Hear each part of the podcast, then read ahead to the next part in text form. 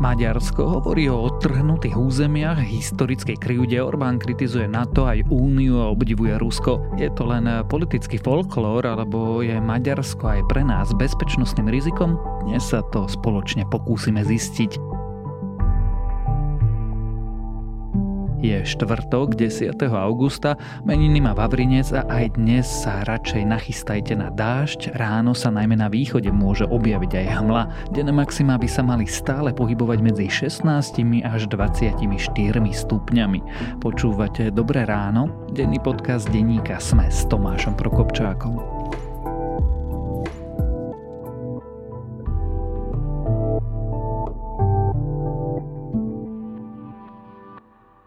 Dobré ráno. Alebo ani nie. Niektoré rána sa možno nezačnú najlepšie, ale aj vtedy si vieme pomôcť a privolať si pohodu dýchacou technikou 478. Vyskúšajte. 4-sekundový nádych, potom zadržte dých na 7 sekúnd a potom pomalý 8-sekundový výdych. Viac rád sme vám pripravili na webe dýchajte.o2.sk, pretože nám záleží. O2.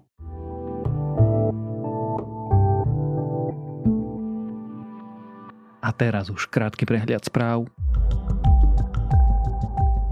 Novým štátnym tajomníkom sa na ministerstve vnútra stane nočný primátor Bratislavy Martin Královič. V stredu o tom rozhodla vláda, povereným vedením ministerstva je momentálne premiér Ľudovít Ohdor. Novým generálnym tajomníkom služobného úradu ministerstva vnútra bude Peter Rolný. Vláda navrhuje 4 opatrenia v súvislosti s krízou s pediatrami. Minister zdravotníctva Palkovič oznámil skrátenie ordinačných hodín ambulantných pohotovostí do 8:00 večer, ale aj zvyšovanie poplatkov na pohotovostiach za ich zneužívanie. Ministerstvo tiež zavedie hodinový normatív 35 hodín, ktorý bude rozdelený na 5 dní. Na internet unikli niektoré osobné údaje o severoírskych policajtoch. Dôvodom je omyl polície, ktorá ich sama zverejnila na základe zákona o slobodnom prístupe k informáciám. Žiadosť pritom chcela vedieť len počty policajtov a ich hodnosti, namiesto toho však polícia poslala dokument s údajmi o celom zbore. Americký prezident Joe Biden schválil výcvik ukrajinských pilotov na stíhačky F-16. Ukrajinskí piloti by sa mali cvičiť v Dánsku a v Holandsku, prví piloti už boli na Ukrajine vybraní. Medzinárodná snaha vyriešiť situáciu v Nigeri mierovou cestou zlyháva. Vojenská chunta totiž do krajiny odmietla pustiť spoločnú delegáciu afrických krajín a OSN. Susedné Mali a Burkina Faso puč v krajine podporujú. Ostatné africké krajiny združené v hospodárskom spoločenstve západoafrických krajín zase zvažujú vojenský zásah. Už na to pripravujú 10 000 vojakov.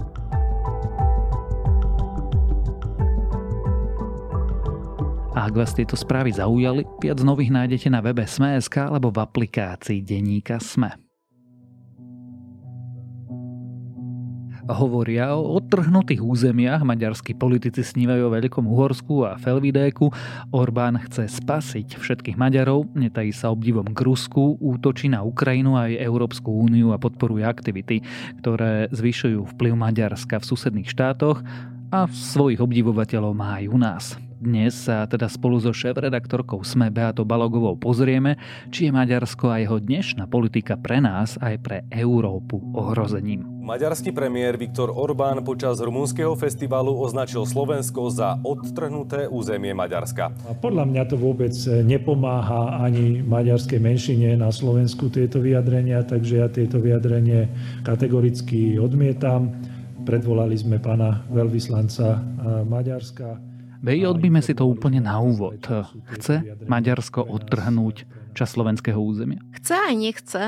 Pre svojich voličov Orbán vysiela signály, že chce, pretože si je vedomý, že toto je to, čo od neho voliči očakávajú.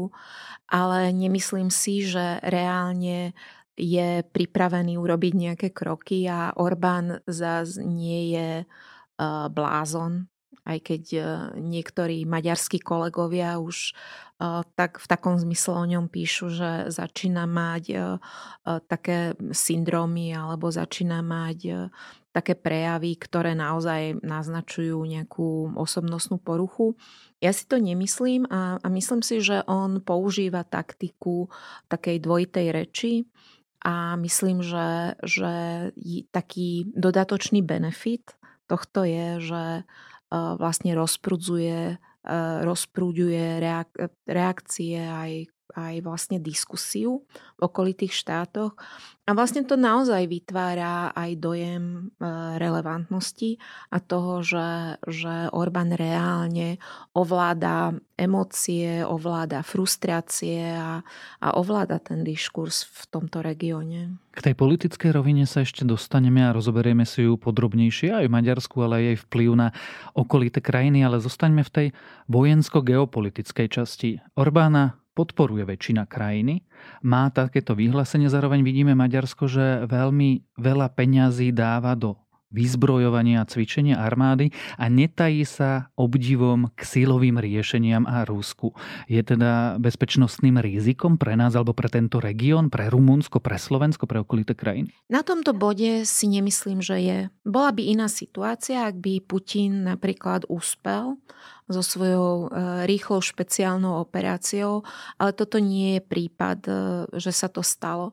A ja som počula a počúvam stále analýzy alebo diskurs o tom, že Orbán sa krátko pred touto operáciou stretol s Putinom, mali veľmi dlhé stretnutie, vyše 5 hodín a aj maďarskí analytici rozoberajú, že neexistuje, že by nehovorili o tejto operácii. Neexistuje, že by nehovorili o osude maďarských častí Ukrajiny, čiže časti, kde bývajú etnickí Maďari, ale to nevieme. A nemyslím si, že niekedy sa naozaj dozvieme, o čom boli tieto rozhovory. Zároveň si myslím, že Orbán napriek útokom na Európsku úniu má záujem stále byť súčasťou Európy, lebo toto ho robí atraktívnym pre Čínu, toto ho robí aj naďalej atraktívnym pre Putina, lebo on je užitočný len ako súčasť Európy. Čiže nemyslím si, že by riskoval to, že zrazu sa stane takým úhlavným nepriateľom aj oficiálne celého toho regiónu a zoskupenia. Čiže opäť opakujem, že Orbán nie je šialený diktátor, ktorý proste sa rozhoduje len na základe akože nejakých emócií alebo toho, čo by chcel jeho voliči, aj keď veľmi pozorne to sleduje. Čiže Orbánové vládnutie by sme mohli aj charakterizovať ako vládnutie cez prieskumy. Čiže naozaj Orbán všetky svoje kroky má najprv preskúmané vo fokusových skupinách, ako na to reaguje jeho najúžšia voličská základňa a on si iná už nevšíma. Čiže on naozaj robí to, čo hovorí, že on pracuje pre tých ľudí, ktorí ho volia, ale zároveň vie to veľmi zručne skombinovať aj tými reakciami ostatných skupín. Čiže naspäť k tej tvojej otázke, nemyslím si, že tu hrozí akože nejaká vojenská invázia, ale na druhej strane, čo sa deje, že Orbán ideologicky kolonizuje okolité štáty.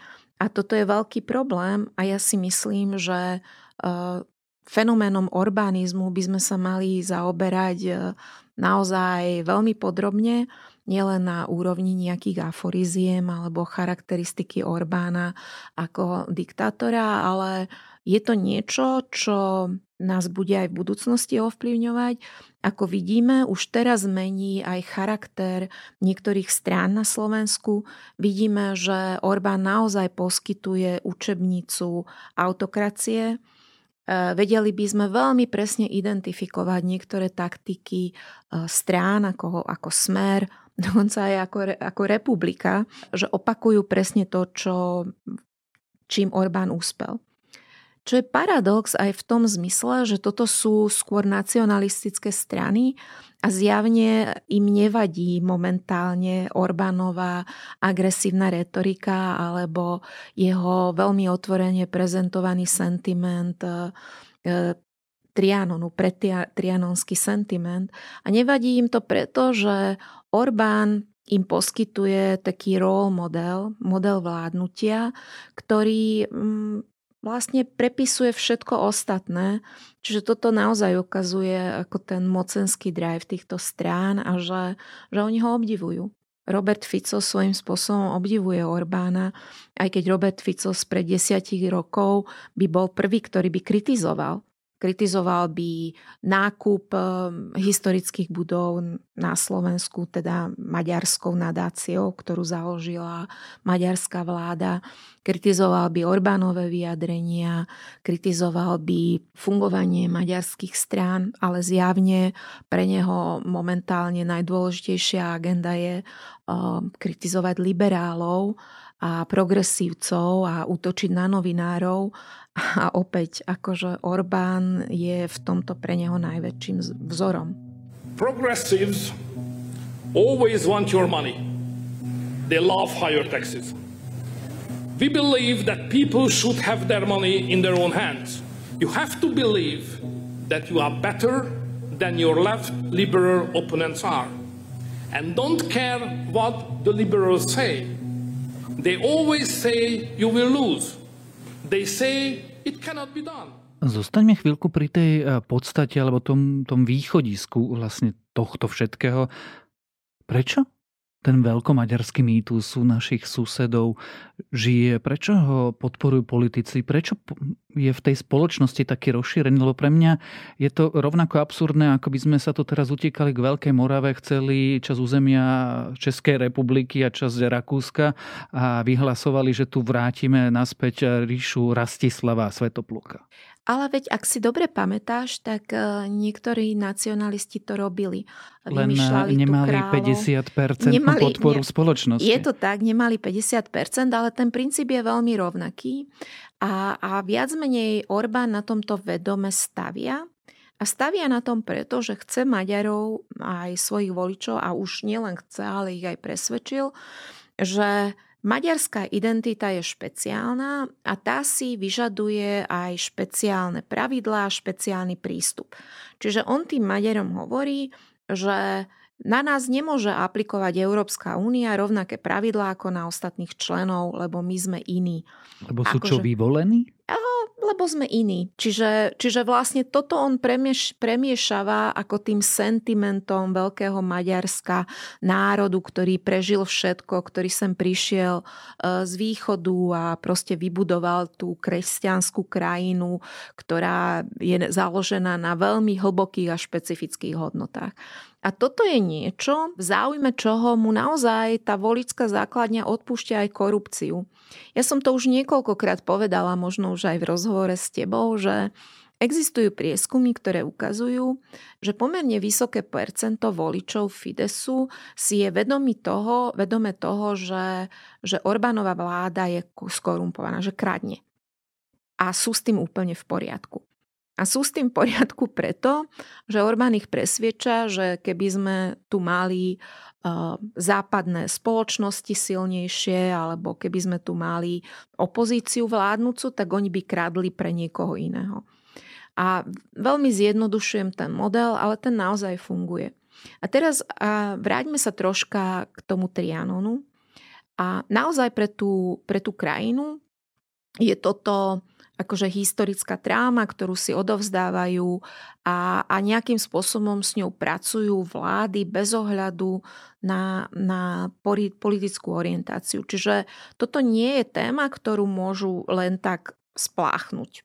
A ak to urobia, tak naozaj prichádzajú o časť voličskej základne. Ale do takej miery, ako s ňou dokáže pracovať Orbán, tak nedokázali jeho predchodcovia. On napríklad vybudoval pri parlamente taký pomník Trianonu. Je to v takom podzemí a je tam napísané pôvodné maďarské meno každej jedinej obce, ktoré sa ocitlo na inom území. A to je akože symbolicky veľmi silné a urobil to ako člen Európskej únie a jednoducho pre určitú časť voličov je to historický fakt, ale pre orbánovských voličov to je niečo, k čomu sa dúfajú, že jeden deň sa navrátia. A vždy, keď Orbánovi dochádza nejaká téma, že jednoducho už oslablí obavy z toho, že v škôlke budú konvertovať deti, aby menili pohlavie, tak zrazu Orbán vždy vyťahne práve akože tento zaručený sentiment. A veľa sa písalo napríklad o tom poslednom stretnutí v Rumunsku, v Tušváňuši, kde naozaj rozoberali veľmi podrobne, čo všetko Orbán povedal. Ale v našich médiách nerezonovalo až tak silne to, že Orbán začal mať taký spasiteľský prístup a naozaj začal hovoriť o tom, že jeho moc vlastne nepochádza z nejakých písaných zákonov, ale že jeho moc pochádza od Boha. A citoval tam vlastne aj Ježiša a tohto sa veľmi chytili kolegovia v Maďarsku. Čiže oni naozaj s desom reagovali na to, že tak toto je nejaký iný level už Orbánovej autokracie, že on vlastne popiera, že jeho moc pochádza z volieb, ale naozaj hovoril o vyvolenosti. A toto naozaj sa spája vlastne s tou veľkou bolesťou maďarskou, lebo on ako do podvedomia toho voliča vsúva, že on je vyvolený práve preto alebo na to, aby navrátil Maďarsku jeho dávnu slávu. Pre niektorých teda hovorí aj to územie, pre niektorých hovorí, že ten vplyv, ktoré má Maďarsko. Ak si to rozoberieme na drobné, tak v určitej rovine sa mu to darí, lebo o tom Maďarsku naozaj neprejde jediná diskusia, keby sa o ňom nehovorilo. A Maďarsko, alebo Orbán osobne, naozaj dokáže spôsobovať taký rozruch alebo diskomfort v Európskej únii, že ho riešia na najvyšších miestach a nevedia, ako sa s ním vysporiadať. Nevedelo to ani Nemecko, Angela Merkel s ním urobila nejaké dohody. Čiže toto ukazuje, že aj v rovine symbolov, ale aj prakticky jemu sa naozaj darí, ako som hovorila, kolonializovať strednú Európu a tak ako napísal vlastne Miklós Haraszti vo svojom komentári, čo pre nás nedávno písal, že on unáša Višegrad. Keď ale hovorí, že nie je šialenec. A nie je to potom taký ten klasický playbook diktátora, že keď chceš byť tyranom, potrebuješ nejako odvodiť legitimitu svojej moci. Logickým spôsobom to urobíš tak, že to odvodíš od nejakej vyššej moci, od nejakých transcendentných, presahujúcich faktorov od Boha. Áno, len Orbán nepotrebuje odvádzať svoju moc od Boha, lebo sa mu darí túto moc získavať aj vo voľbách. Preto je on nebezpečná kombinácia, že on nie je v pozícii bieloruského diktátora, ktorý musí úplne proste ukradnúť voľby. Akože on kradne voľby celé volebné obdobie práve tým, že má vybudovanú propagandistickú mašinériu, tým, že momentálne neexistuje žiaden diskurs v Maďarsku. A teda opäť sa odvolám na jeden komentár, ktorý pre nás písal Márton Gergely, šéf-redaktor HVG. A on tam veľmi dobre opisuje práve ten fenomén, ako Orbán vládne okamihu. A to troška protirečí aj tomu, ako o ňom hovoria niektorí analytici, že veď Orbán akože má nejakú víziu a má veľmi dobre prepracované plány do budúcna. Ale tam Márton veľmi dobre opisuje, že čo je podstatou jeho dennej praxe vládnutia. To je, že on každý deň musí vyhrať nad niekým a každý deň svojim voličom musí ukázať nejakého porazeného. A to, čo jemu sa podarilo za posledných 10 rokov, že on eliminoval akúkoľvek diskusiu, lebo to už neexistuje. lebo on urobil každého, kto by mohol s ním diskutovať, irelevantným. A tam Márton opisuje jeden prípad, cez jeden konkrétny prípad, to bolo počas pandémie, a hneď vlastne po tých prvých týždňoch, mesiacoch aj maďarská vláda sa vylákala, že čo sa deje. A oni v parlamente, teda všetky tie strany parlamentné, sa priblížili k dohode, že dobre, odsúhlasíme špeciálny režim vládnutia. Dokonca vláda bude mať možnosť meniť vládnym nariadením aj ústavu. A oni sa zhodli, že to odsúhlasia, ale opozícia mala požiadavku, že to môže byť len na 90 dní. A oni to komunikovali ako nejakú zhodu, konečne národnú, lebo aj Fidesz súhlasil. Ale veľmi krátko potom, ako to odkomunikovali, tak vlastne Fidesz zmenil názor a povedal, že nepristúpi na túto požiadavku. Čiže dotlačil opozíciu k tomu, aby nesúhlasila vlastne s touto dohodou. A Orbán už mal víťazný tromf, že opozícia proste zrádza krajinu v takomto ťažkom momente. A na tomto modeli vlastne Márton vysvetľuje, ako funguje vo všetkom. Čiže pre neho je úplne kľúčové, aby jeho voliči mali pocit, že všetci pracujú proti nemu a tým pádom on nepotrebuje diskutovať, on nepotrebuje, vlastne ani nemusí čeliť nejakým konfrontáciám, lebo to už eliminoval.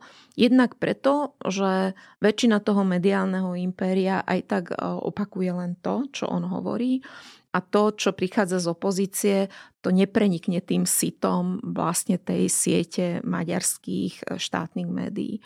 A toto vlastne je niečo, čo našťastie my na Slovensku stále nemáme. A my môžeme proste hovoriť o veľkej znechutenosti, môžeme hovoriť o tom, že aký máme vlastne ten diskurz otrávený, ako ho trávil dlhé mesiace Matovič, alebo čo s tým robí Fico, ale stále ju máme. Family ties shall be based on the marriage or the relationship between parents and children. To sum up, the mother is a woman, the father is a man, and leave our kids alone. Full stop, end of discussion. Bejty si etnická Maďarka, doteraz sme sa rozprávali vlastne o Maďarsku a Maďaroch v Maďarsku, ale čo to robí s Maďarmi na Slovensku? Ako to vníma vlastne 10% slovenskej populácie? Veľmi ich to rozdeľuje a to sa ukazuje aj vlastne aj na tom, že maďarská komunita sa nedokáže spájať ani v záujme toho, aby mali nejaký politický vplyv. A v momente, keď sa Orbán dotkne nejakej strany, tak tam vidíme rozkol. A ako nemám to úplne vyriešené, či to robí cielene, ale dovolila by som si tvrdiť, že Orbán nemá záujem na tom, aby tu bola nejaká silná etnická strana. Mal by, len v prípade, ak by tá strana unifikovane ho podporovala. Čo sa nikdy nestane, lebo u nás vlastne etnickí Maďari majú prístup k rôznym médiám. My tu máme slobodné médiá. Mnohí etnickí Maďari čítajú Smečko, aj keď majú maďarské médiá, čítajú Denník N, alebo teraz už Napunk, čo je maďarské. A nečítajú len maďarské, ako myslím, z Maďarska médiá. Časť ich číta. A časť tých etnických Maďarov je súčasťou tej orbánovskej kolónie, tým, že oni naozaj chodia do maďarských škôl, navštevujú spolky, ktoré sponzoruje Orbán, čítajú a počúvajú maďarské médiá. Nie je to až tak prenikavé ako napríklad v Rumunsku, ale tá situácia je veľmi podobná. Napríklad aj v Rumunsku tie etnické strany sú veľmi rozdelené. Aj keď vzniká tam teraz strana, ktorú zakladá človek, ktorý niekoľkokrát už posunul do rumunského parlamentu požiadavku na autonómiu RDU, čiže časti Rumunska, Transylvánie. A tým pádom, áno, ten efekt je vlastne rozkol a ten efekt je také rozpoltenie tej komunity až do takej miery, že Maďari sa navzájom hodnotia, že dobrý a zlý Maďar. A to si asi vieš predstaviť, že nikdy neskončí dobre, lebo jednoducho tí Maďari potom dopadnú tak, že v rámci rodiny sa zlí Maďari s dobrými Maďarmi nedokážu ani porozprávať. A ešte možno taká posledná poznámka k tomu, že ak si predstavíme, že takto funguje celé Maďarsko, tak to je naozaj smutný obraz. Vieš si predstaviť, že by si v dnešnom Maďarsku žila? Neviem si to predstaviť, aj keď často tam cestujem a veľmi často sa stretávam s maďarskými kolegami, mám tam aj priateľov a blízkych, mám tam čas rodiny, ale nevedela, ako novinárka určite by to bol oveľa ťažší život ako na Slovensku. Zároveň možno sa vrátim tam, kde sme začali, že táto téma je pre nás nesmierne aktuálna a relevantná. A nie je to len strašenie voličov, že sa rozhodujeme aj o tom, či bude Slovensko urbanizované. Tak dúfajme, že Maďarsko nebude pre nás vzorom. O tom, či Maďarsko je bezpečnostným ohrozením Slovenska, o tom, čo sa tam deje a aj o tom, čo z toho pre nás vyplýva, sme sa rozprávali so šéfredaktorkou denníka SME, Beatou Balogovou.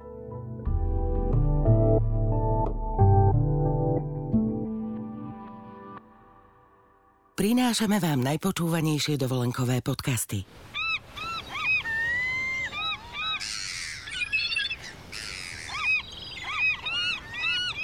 Celú diskusiu čajok kradnúcich lepeňák slovenským turistom si môžete vypočuť na svojej dovolenke. Na dovolenka.zme.sk nájdete poznávacie aj pobytové zájazdy, z ktorých si pre seba vyberiete ten najlepší. dovolenka.zme.sk.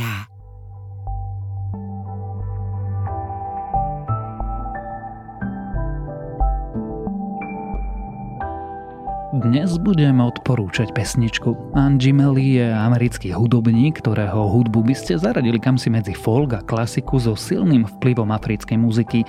Teraz vydal single The King a je to jedna z najkrajších hudobných vecí, aké som za posledné mesiace počul.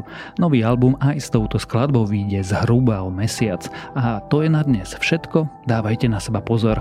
Počúvali ste Dobré ráno, denný podcast denníka SME s Tomášom Prokopčákom a pripomínam, že dnes vyjde aj nová epizóda podcastu Index.